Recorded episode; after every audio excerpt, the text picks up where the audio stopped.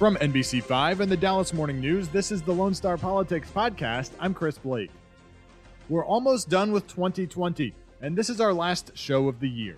With a lot to reflect on and much to get to in 2021, Julie Fine and Gromer Jeffers are joined by NBC5 anchor Brian Curtis and Dallas Morning News Washington Bureau Chief Todd Gillman. Plus, just before Christmas, the city of Dallas announced the hiring of a new police chief. Eddie Garcia comes to North Texas from San Jose, California, where he served as police chief for five years. Vince Sims interviewed Garcia on NBC5 last week. We'll have that conversation for you too. And a quick reminder we won't have a show next week, January 3rd, before we return just in time for the 87th Texas legislature, which gets started on the 12th. This year was certainly one for the history books. From the impeachment of the president and social justice protests to the death of an iconic Supreme Court justice and a consequential presidential election. But there was one story that impacted the world more than anything seen in years COVID 19. As the virus continues to surge, the distribution of a vaccine has begun and will continue to be a story into next year. But before we get to what's to come in 2021, Julie, Gromer, Brian, and Todd look back at 2020.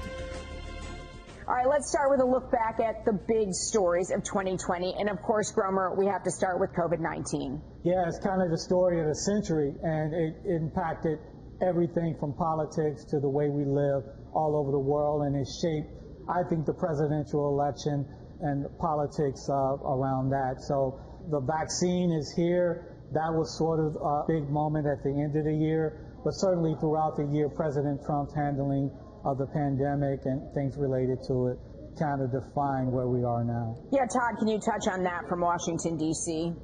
I, I would say that the theme that runs through it is denial. Uh, you know, back in February, President Trump was saying, this is fine. We have it totally under control. We've only got a dozen cases. It's going to go away. This election is, is unlosable because the economy is going great guns. And then here we are post election day still in denial. There's no question that COVID-19 uh, clouded the election and, and really just colored the whole year. And Brian, COVID-19 here in Texas as well. Yeah, guys, I mean, this was the year of COVID, right? I, I was trying to think of a story that has had the impact that this one has, and, and I can't come up with one. It has touched absolutely everyone and everything in 2020. And remember, guys, back in the spring, we thought at this point in the year we might be on the other side of this. Right. And clearly we are not. We have some of the worst months probably still ahead of us in the COVID crisis. And COVID 19 playing a big part in the presidential election. Todd Gillman, there is a president elect. You've done some covering of him in Washington. Yes. So we just saw Vice President Pence get his inoculation. Um, President-elect Biden and his wife are going to get their vaccine shots on Monday, and Kamala Harris and her husband a week later. The rollout of the vaccines uh, has finally come. If it had come maybe a month or two before Election Day, as President Trump had hoped, it might have been a bit of a different story on Election Day, and he probably was right to resent the fact that he couldn't squeeze that that uh, you know out of the stone in time. But uh, President-elect Biden, it's going to be job one for months and months and months of his administration uh, to get those shots into the arms of Americans, get us to that at least 7%, 70% uh, immunity around the country so that the schools can really open and, and the economy can really reopen. Brian, you and I sat together on election night where, you know, nothing was decided that night. You know, we had heard before, hey, you guys probably won't know election night, but that really did become a reality. Let's talk a little bit about the presidential election here in Texas. Yeah, Julie, I mean, I, I think we knew that we weren't going to know that night. The question in our minds was, how long was this going to drag out? And I think most people are surprised that some people are still talking about this and, and, questioning the results of the election. And I think we've all gotten to the point now where I think we've accepted the fact that there are going to be some people who just just never accept the results of the election. Yeah, and let's talk about something a long, long time ago. The Texas Democratic primary pre-COVID. Remember, there was some doubt before South Carolina if Joe Biden would even be the nominee. And that that really extraordinary Texas primary, and Todd, you came down to Dallas for that. where where uh, you had the extraordinary uh, rallying around Biden by by Pete Buttigieg, the former South Bend mayor, and Amy Klobuchar, the senator from Minnesota. That seems so long ago, but Texas played such a role in the presidential election, and that's almost a memory now, a distant memory. Major changes in the Supreme Court after the death of Justice Ruth Bader Ginsburg. Of course, Trump, another pick for the president on the Supreme Court. It didn't help him much, you know, when it mattered for him, which was to, to keep his presidential aspirations alive after he lost the election.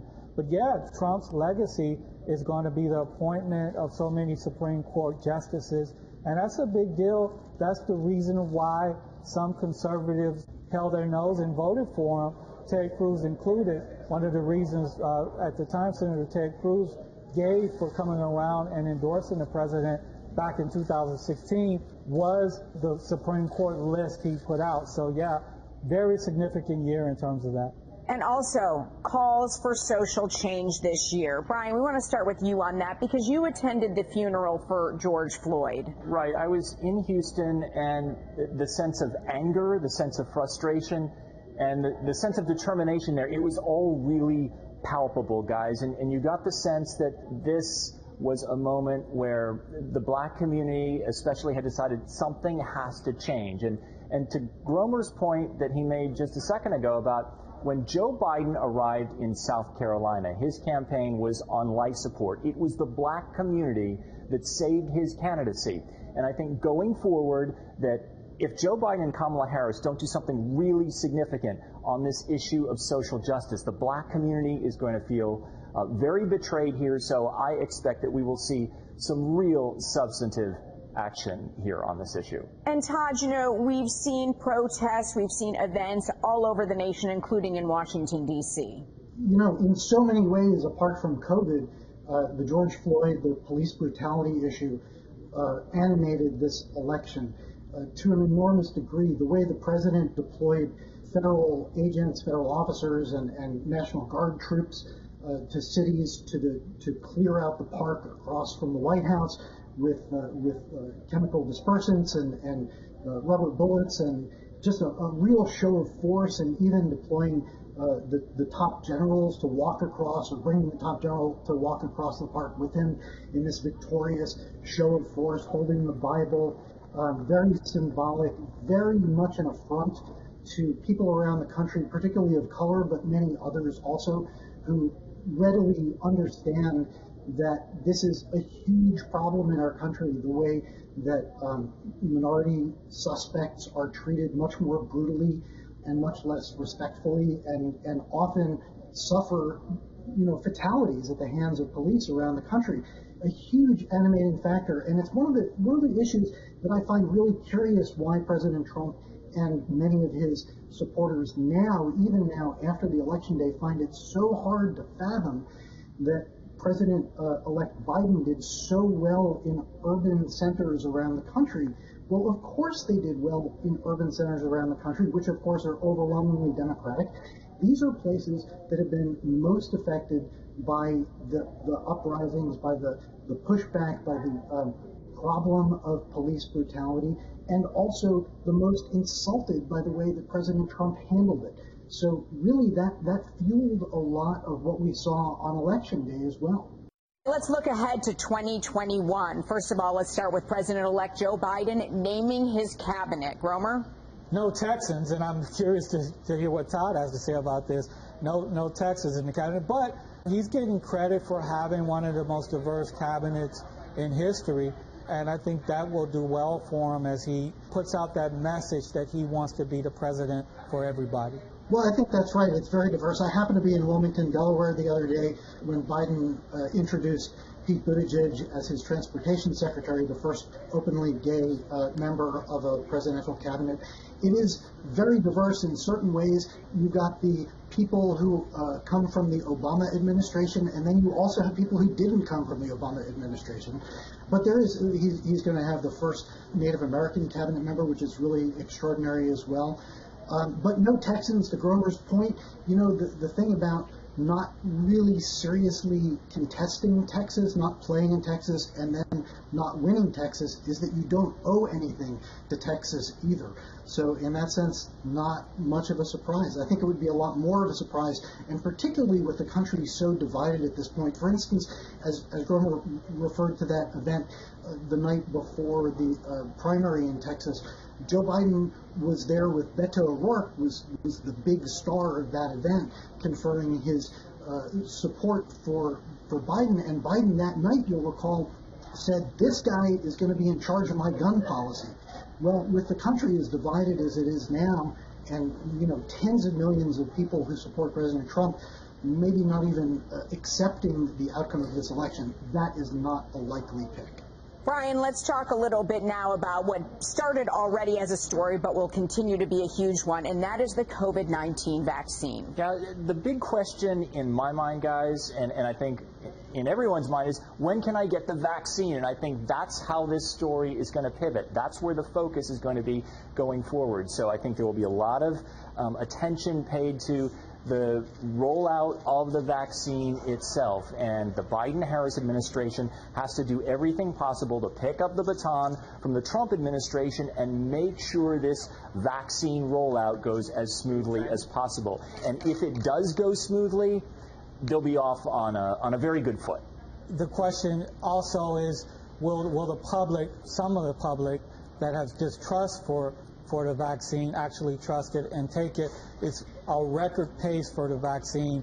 Mumps, I believe, the vaccine for the mumps held a record before, and that took more than two and a half years, I believe. So this, you're going to have to get people to buy into it, and then, you know, really hit hit the logistics really, really on point in order to get this to work the way you want it to work. Well, the vice president did get that, yeah. did get the vaccine, and the president-elect is expected to next week. Uh, Gromer, I want to stay with you. The Georgia runoff in the Senate. I mean, that may have so much to do with the future. Yeah, because it will dictate who controls the Senate. If the Democrats can win two of those seats, they'll get control by virtue of the uh, vice president being able to cast the, the tie-breaking vote. So a lot at stake, a lot of, uh, you know, that's the center of the political universe now politicals on both sides, surrogates on both sides, uh, stomping through Georgia, making their case. And the future now of President Trump. What happens to him? What does he do next in his base? Brian, we'll start with you. That's the question I think everybody has, Julie. Is it what is he going to do? Is he going to be some sort of um, shadow president um, who, who's always um, kind of nipping at Joe Biden's heels, or is he going to go off and do something else, maybe start a TV network? The other question is how much legal trouble is the president going to have once he doesn't have the office of the presidency to protect him? And and what happens to his base, Julie? Does it um, does it stay as energized, or does it just kind of fade away? All major questions going forward into 2021. Todd, what's your feeling on this from Washington? What's the sense you're getting? I think that's an excellent point that President Trump faces all kinds of uh, legal jeopardy going forward from the New York Attorney General, maybe some U.S. attorneys around the country, a lot of questions about his uh, his taxes, his financial practices, and his personal life, which have nothing to do with his presidency and also are outside the, the scope of any potential preemptive presidential pardon that he may confer on himself. So that that's a big question mark. But meanwhile, in the last six weeks or so since the election, uh, he has raised hundreds of millions of dollars, which he will be able to use. I mean, he's he's raised most of it under the guise of I need this to pursue this election fraud litigation, which of course is full of fabrications, but he has this enormous war chest going forward that either he could use to run himself in 2024 or to mess with people in primaries or play kingmaker. And it's a, it's a big reason why we have only, even now, even after the Electoral College has certified formally that President-elect Biden is the president-elect and won by a very large margin, that we've only seen a few dozen Republicans in Congress come out and accept that result and acknowledge that President Trump was defeated because they remain afraid of him and what he could do to stir up his base of support against them, perhaps in in the, the 2022 primaries. Brian Curtis, Todd Gillman. You are both not only friends of our show, we consider you part of the show. So we're really happy to have you in our last show of 2020. We wish you a happy new year, and we really can't wait till you're sitting here with us. Uh, likewise. Same to you guys. Thanks for having us. Uh, Dallas Police Chief Renee Hall this fall announced her intention to step down at the end of the year. And just before the holidays, the city named her replacement.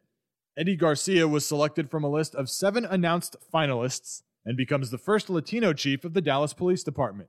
He started his career in San Jose, California in 1992 and served as the city's police chief for the last five years before retiring earlier this month.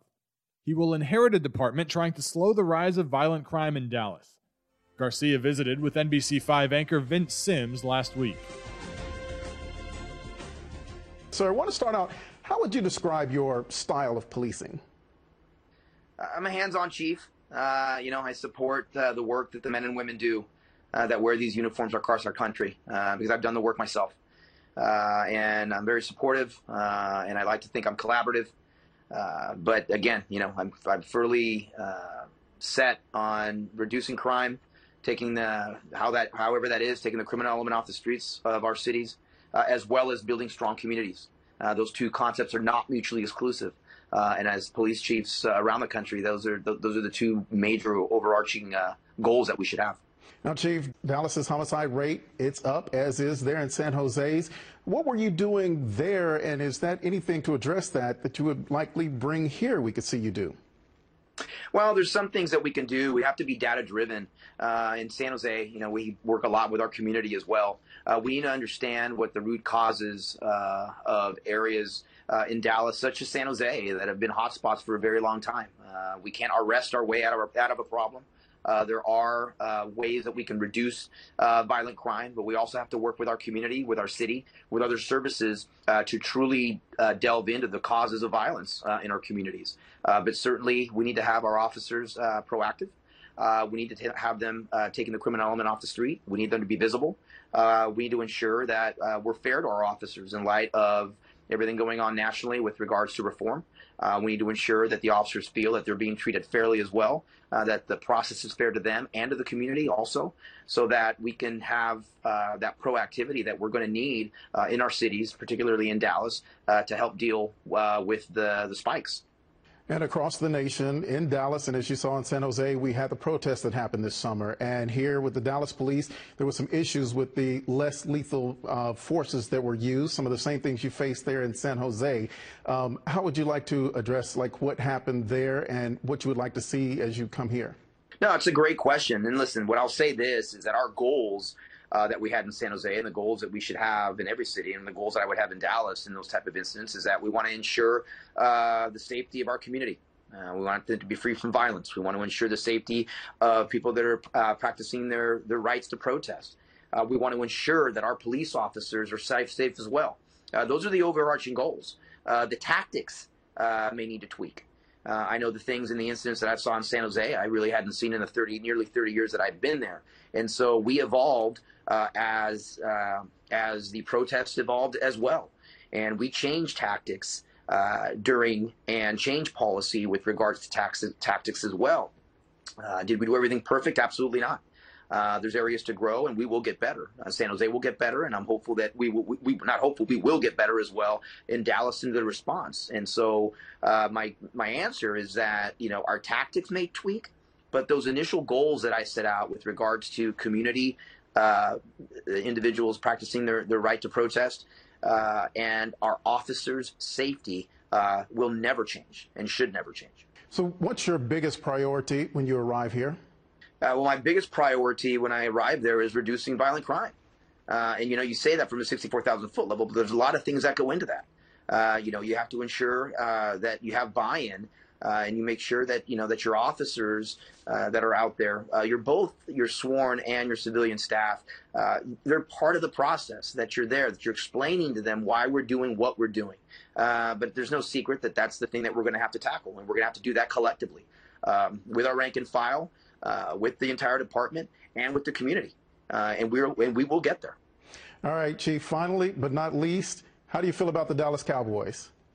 Oh, I tell you what. Listen, uh, being out here in the Bay Area, I tell you what, my little moral victories, but the fact that uh, number one, I've never gotten over the catch, uh, and the victory over the hometown here 49ers uh, made my made my season. It was a moral victory. I was very happy for that. So, uh, and I know my entire my kids were felt the same way. So. I'll, I'll, be. I'll leave it on a positive. We got we got some growth that we got to do, but uh, I was happy with last weekend. My two favorite teams are the Dallas Cowboys and whoever the 49ers play. So I got a double whammy uh, last week. All right, Chief Garcia, thank you very much for your time and welcome to Dallas. Thank you very much. Looking forward to it. Garcia is expected to start February 3rd. Check out all of our coverage on his career and the city's search for a new chief at NBCDFW.com. Thanks to Brian Curtis and Todd Gillman for joining the show this week. And thank you for hanging with us as we launch this new venture. We'll continue to do our best to improve it as we move forward in 2021. Don't forget you can stay up to date with everything on Texas politics at nbcdfw.com slash Lone Star Politics. Happy New Year, and we'll talk to you in two weeks.